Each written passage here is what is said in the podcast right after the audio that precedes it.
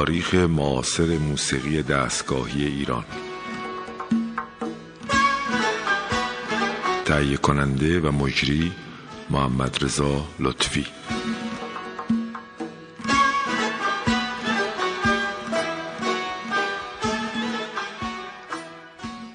سلام بر شنوندگان عزیز رادیو فرهنگ. ما برنامه سرگذشت موسیقی یا تاریخ معاصر موسیقی رو پی می‌گیریم. و در برنامه گذشته تاکید کردیم که یه دوران جدیدی به وجود اومد برای موسیقی که این دوران رو می‌تونیم تأثیر جنگ در واقع بنامیم. وقتی که عراقی ها به کشور عزیز ایران حمله کردند آرایش اداری کشور در دوره قبل از جنگ دارای خصوصیات دیگه ای بود و با شروع جنگ آرایش نیروها اداره کشور و توجه به مسائل خود جبهه ها و پشت جبهه طبیعتا تغییراتی رو در بافت سیاسی و حرکت های مملکتی ایجاد کرد و تأثیرات گوناگون بر پیکره فرهنگ و بر پیکره هنر بالاخص موسیقی هم که کاربرد خیلی زیادی در فاصله هشت سال جنگ داشت گذاشت.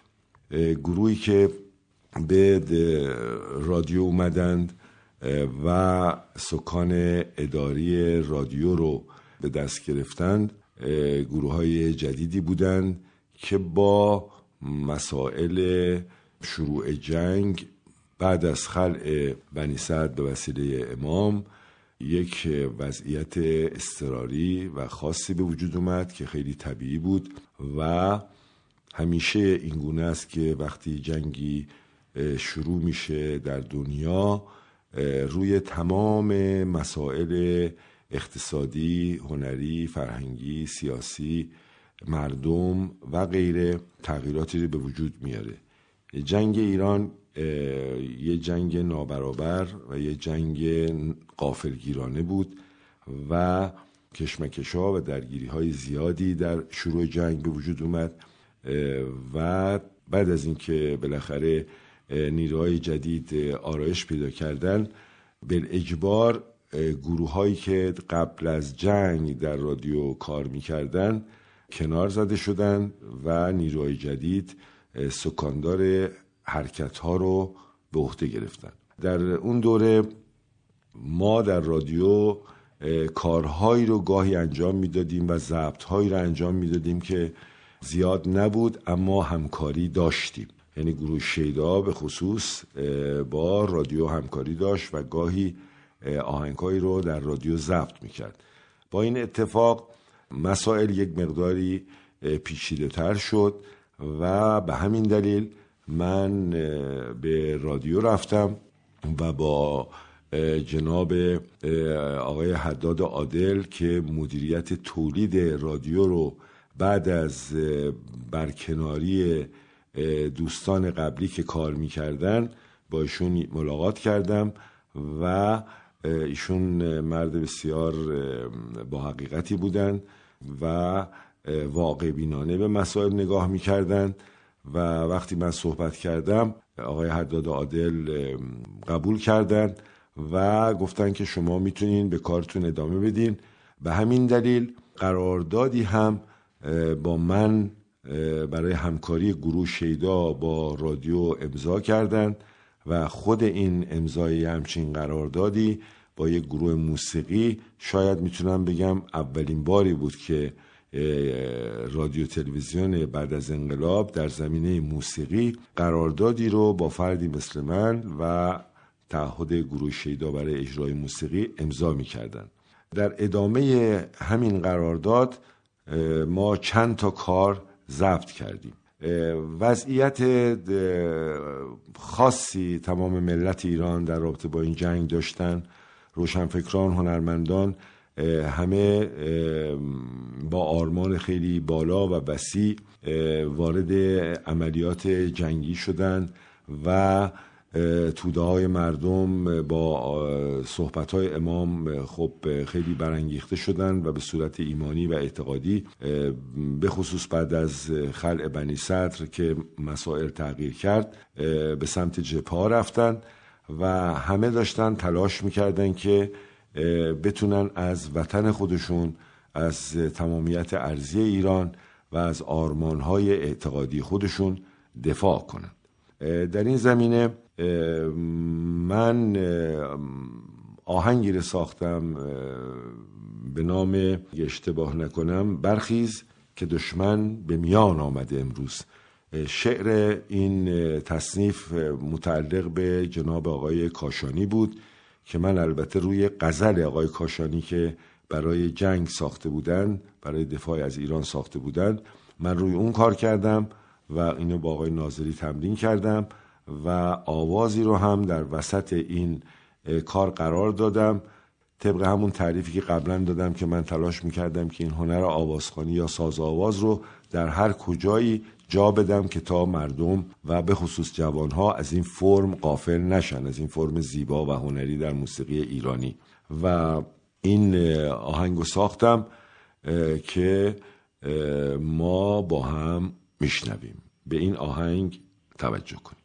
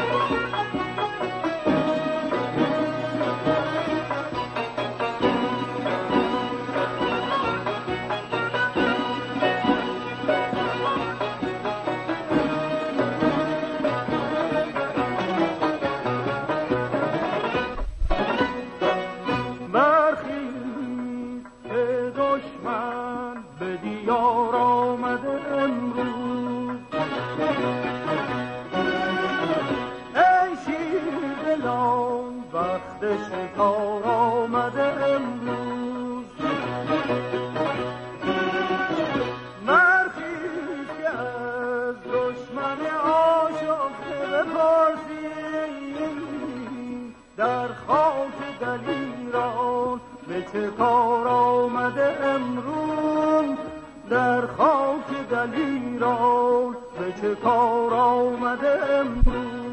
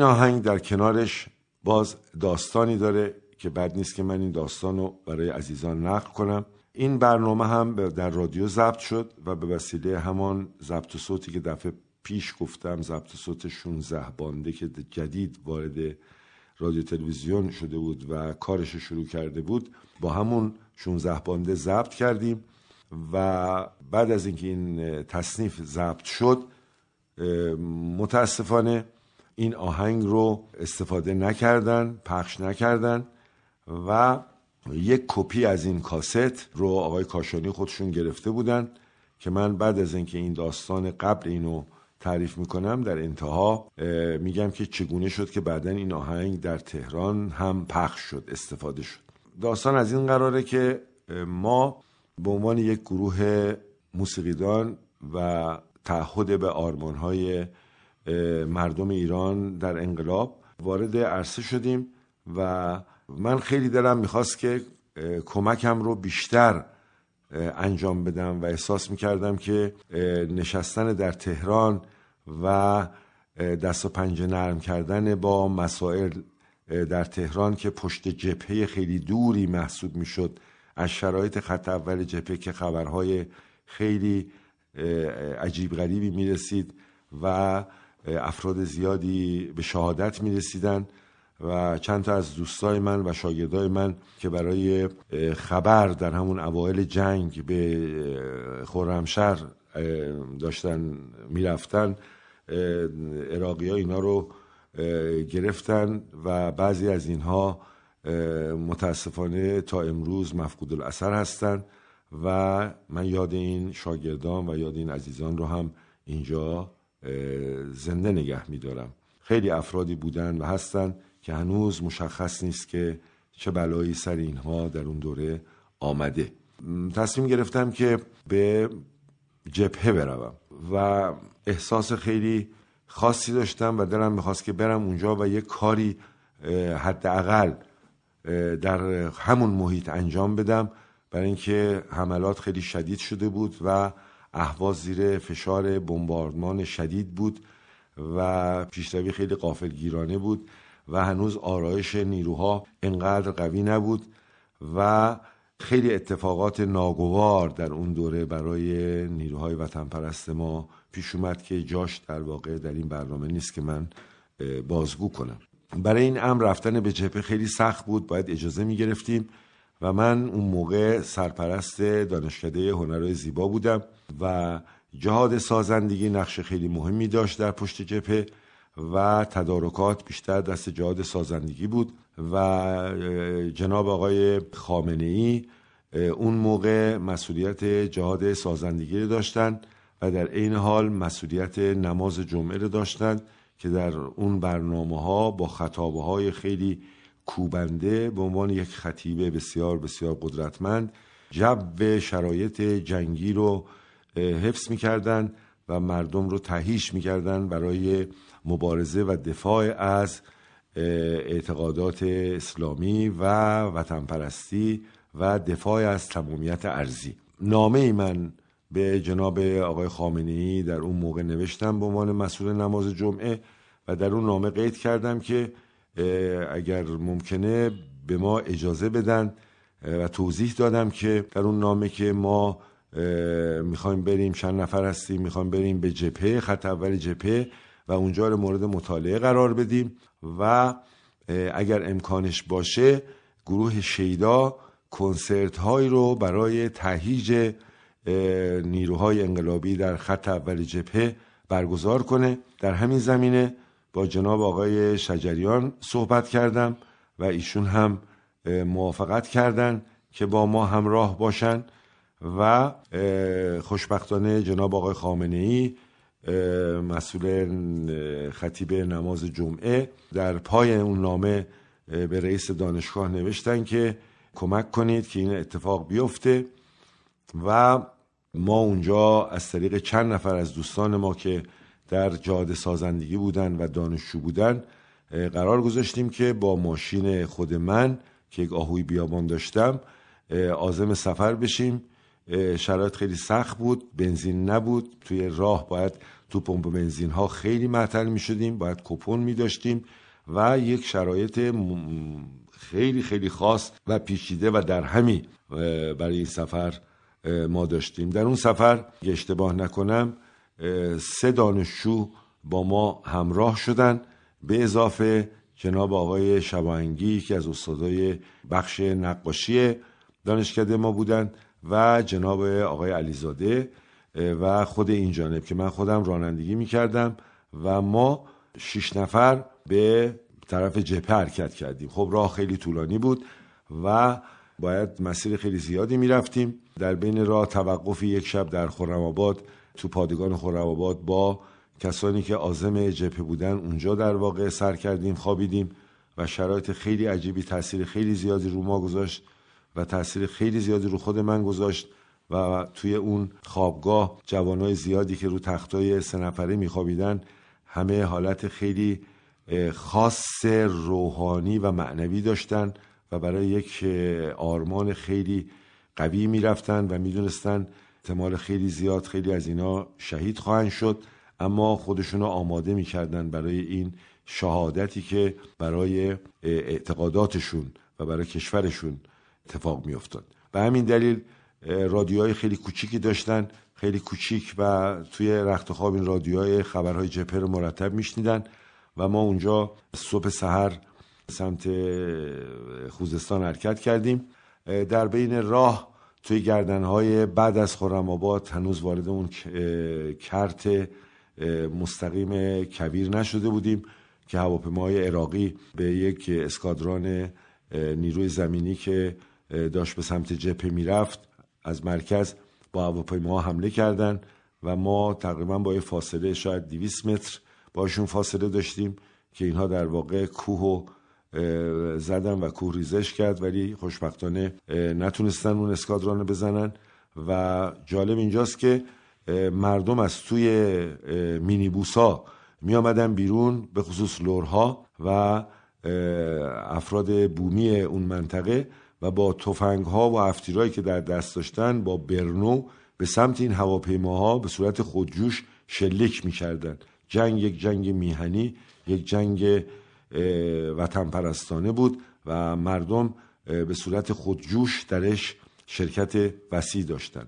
دیدن تمام این صحنه ها بسیار بسیار برای من عجیب بود برای من خیلی واقع جدیدی بود. چون قرار گرفتن در همچین شرایطی در اون سنین منو خیلی تحت تاثیر خودش قرار داد. در بین راه که حرکت می کردیم دو اتفاق خیلی جالب افتاد که بد نیست که دوستان ما که علاقمند به موسیقی هستن بدونن و ما هنگامی که داشتیم می‌رفتیم از خرم آباد به این طرف تمام ماشین رو در واقع با گل پوشونده بودیم. فقط روی شیشه من یه سوراخ کوچیک کرده بودم که از اون سوراخ شیشه در واقع رانندگی می‌کردم. تا مشهود نشه از بالا اگه هواپیمای حمله کنه. ما به سمت خط اول جبهه در حرکت بودیم. هنوز به نزدیکی های خوزستان نرسیده بودیم. تو این کرت وسیع کبیر در حرکت بودیم که من یک باری دیدم که یکی از این هواپیمای جنگی عراق مولوتوفا که تو پروازهای پایین حرکت می‌کردن از سمت چپ در حال حرکت هستن. به بچه ها گفتم حال آماده باشین ممکنه که اینا ما رو ببینن و نشونه بگیرن. و من خیلی جالب بود که همینجور که هواپیما آمد سرعتم به اون هواپیما جور می‌کردم که از تیر دست اونها رد بشم. و با فاصله شاید 20-25 متر جلوتر ما تو شوهای جلوتر از جلوی ماشین ما خیلی آروم رد شدن و خوشبختانه ما رو ندیدن یا آمادگی نبودن یا هواپیمای گشتی بودن. به حال ما این مرحله رو هم گذروندیم و یک اتفاق خیلی جالب در ابتدای اهواز افتاد. وقتی ما به اهواز رسیدیم تقریبا هوا یک کم تاریک بود هنوز یه روشنایی داشت. من در شاید دوره دبستان یک سفری با خانوادم به اهواز رفته بودم و می‌دونستم یک جایی به اهواز که رسیدیم باید سمت چپ بپیچیم که از پل اهواز رد شیم. اگر مستقیم می‌رفتیم می‌رفتیم به سمت خرمشهر. وقتی اومدیم به خط اول جبهه رسیدیم ماموران در واقع محافظت اونجا بودن. وقتی ماشین ما رو دیدن و قیافه های ما رو دیدن فکر کردن ما خبرنگار تلویزیون هستیم و گیت باز کردن و ما رد شدیم. و ما هم نمی‌دونستیم داره کجا میریم. فکر کنم داریم میریم طرف اهواز. من یه ذره شک در واقع ورم داشته بود. وقتی رفتیم به سمت اهواز من دیدم که در سمت چپ جاده تانک ها و نیروهای خودمون استتار کردن و علف سبز و درخت های برگ درختان گذاشتن و با توری پوشیندن خیلی تعجب کردم که ما مسیر داره درست میریم. و همینجور که داشتیم می‌رفتیم تقریبا یه چند کیلومتری که جلوتر رفته بودیم ها که سمت راست همین جاده قرار داشتن به یک باره به ما از دور تیراندازی کردن. و اون جاده در واقع یک کم بالاتره برای اینکه آب جمع نشه کنارش پایینه. من با این آهوی بیابان در واقع خودم رو سریع کشیدم تو این گودی جاده که این تیرا در واقع به ماشین اصابت نکنه. بچه ها ماشین پریدن بیرون و سنگر گرفتم من پشت ماشین نشسته بودم. چاره نداشتم که بهشون گفتم که زودتر سوار شین. من دور می‌زنم چشم بسته و باید به سرعت برگردیم دیگه ببینیم چی میشه. وگرنه اینجا بمونیم به حال مشکل برای ما به وجود میاد.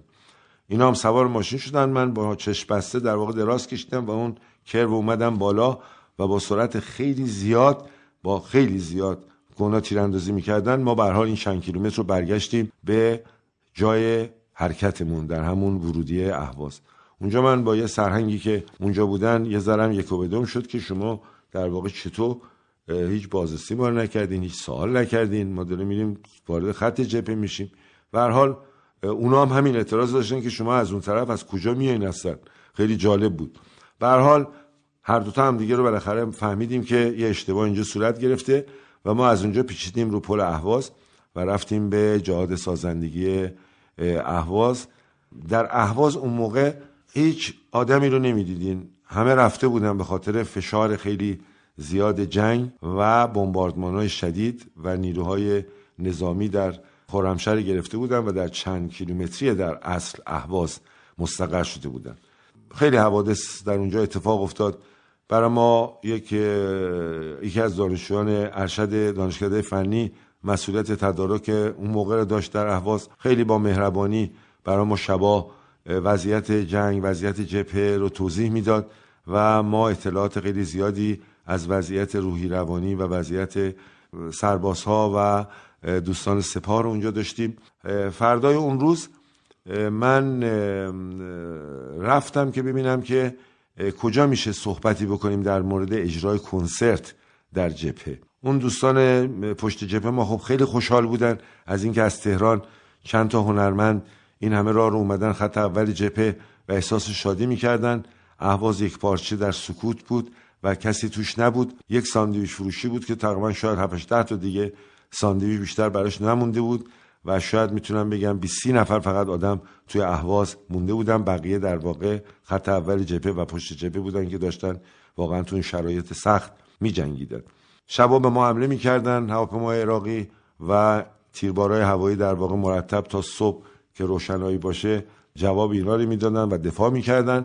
به شرایط خیلی خیلی خاصی بود. من به چند بیمارستان اونجا سر زدم و عکسای زیادی هم گرفتم که تمام بیمارستان پر از خون و ویرانی بود. تمام بیمارستان ها رو بمباران کرده بودن. خیلی افراد تو بیمارستان ها شهید شده بودن و اونجا تاثیر من خیلی زیادتر شد. به خبر گرفتم دیدم یک دفتری فکر کنم که سازمان تبلیغات اسلامی اگه اشتباه نکنم یک دفتری در واقع اونجا داشت که من رفتم اونجا.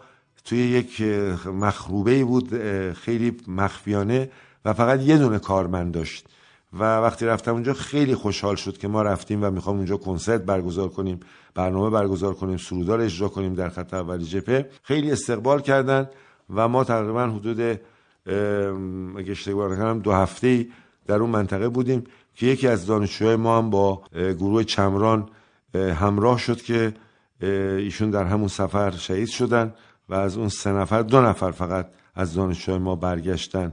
که الان اون دو نفر یکیشون که آقای پلنگی بود که الان نقاش معروفی هستن و مسئولیت های اداری هنری هم دارن. یک نفر دیگه شون که اسمشون متاسفانه الان یادم نیست با کمال تاسف که مسئولیت مدیریت موزه هنرهای معاصر رو در دوره آقای خاتمی داشتن و اونجا کار می‌کردن. الان نمی‌دونم کجا هستن. که اسمشون رو فراموش کردم فامیلیشونو. و ما بر حال از اون سفر برگشتیم با تاثیر خیلی زیاد. و من وقتی به تهران رسیدم تصمیم گرفتم که این برنامه رو جلو ببرم که متاسفانه وقت برنامه ما در حال خاتمه است. دنباله این داستان رو که چه اتفاقی بعدا افتاد که ما نتوانستیم در واقع اجازه به ما ندادن که این کنسرت ها برگزار بشه که داستان دیگه ای داره و داستان برخیست که دشمن به میان آمده امروز رو هم دفعه بعد من برای دوستان عزیز خواهم گفت.